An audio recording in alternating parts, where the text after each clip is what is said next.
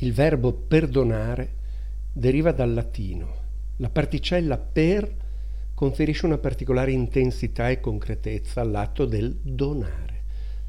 Il perdono è insomma il più grande regalo che un uomo possa fare e ricevere.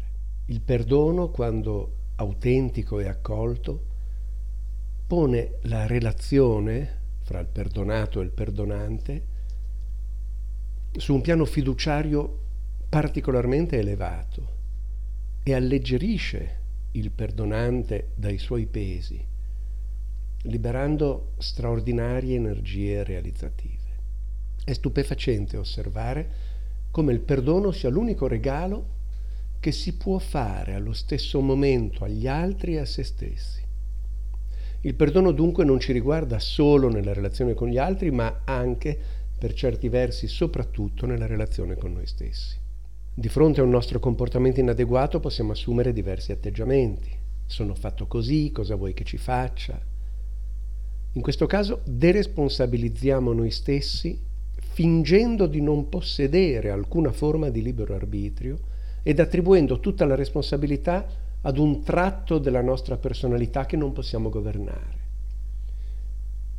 Un altro atteggiamento è caratterizzato dal ho sbagliato però.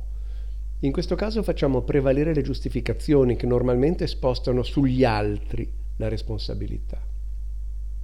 Utilizziamo tutti gli alibi possibili per dimostrare che in fondo in fondo non potevamo fare altrimenti.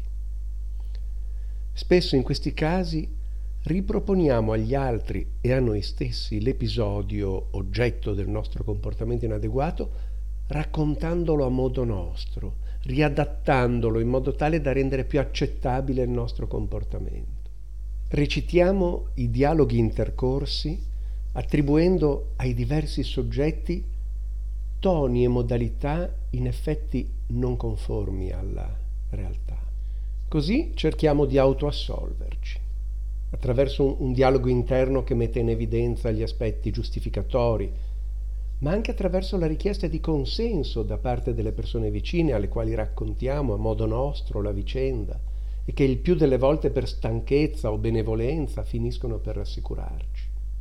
L'atteggiamento più orientato invece alla propria crescita si fonda, quando necessario, sulla piena coscienza dell'inadeguatezza del nostro comportamento. Quando assumiamo questo atteggiamento non cerchiamo alibi e giustificazioni, ci facciamo invece carico di aver utilizzato malamente una nostra caratteristica. Come imparare a usare quella caratteristica meglio in futuro? Il contrario dell'alibi non è l'autoflagellazione, è il perdono. L'autoflagellazione presuppone il desiderio di reprimere una parte di noi. Il perdono presuppone la capacità di utilizzare meglio una parte. Il primo passaggio necessario per emancipare quella parte di noi consiste proprio nel perdonare noi stessi per averla utilizzata male per non averne ancora colti i talenti. Le domande che possono farci evolvere dopo esserci perdonati sono dunque le seguenti. Quali sono i talenti di questa parte di me? A cosa mi possono servire? Che valore aggiungono alla mia persona? Il perdono, cosa diversa da una critica o automanipolatoria assoluzione, è dunque un passaggio imprescindibile. Credo esista un rapporto molto forte tra la capacità di perdonare se stessi e quella di perdonare gli altri. Credo esista un rapporto, un tempo si sarebbe detto strettamente dialettico. Facendo l'una cosa si apprende a fare l'altra e viceversa. Credo insomma che solo perdonando se stessi si possano perdonare gli altri. Ed anche che non riuscendo a perdonare se stessi non si potranno perdonare gli altri, così come non perdonando gli altri non si potrà perdonare se stessi. Quando serbiamo rancore nei confronti di qualcuno, con ogni probabilità non abbiamo ancora perdonato noi stessi. E solo perdonando noi stessi potremo giungere ad un autentico perdono degli altri.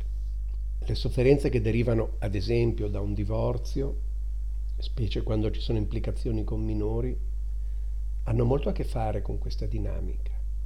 Il rancore che così spesso si prova nei confronti dell'ex partner può non svanire mai.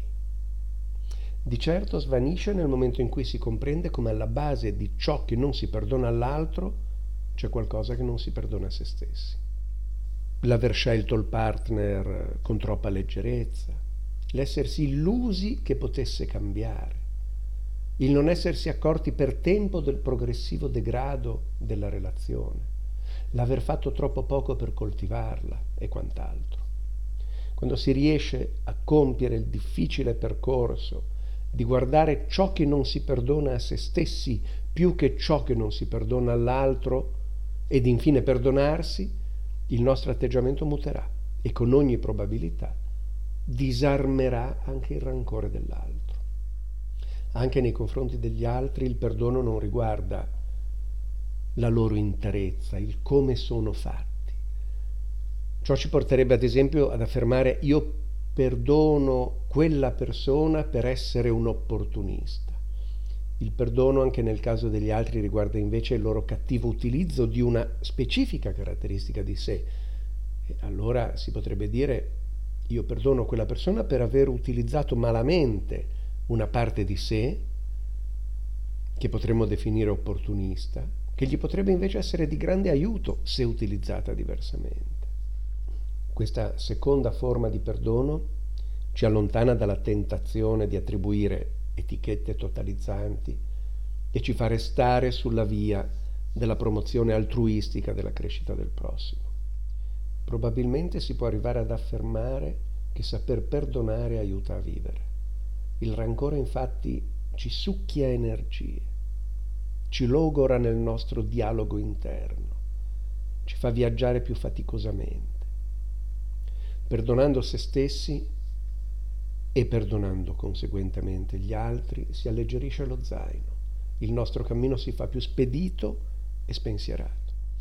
Il perdono ci libera dal peso di sentimenti inautentici. Il rancore, infatti, derivando da un mancato perdono di sé, è indice di un rapporto incompiuto con se stessi.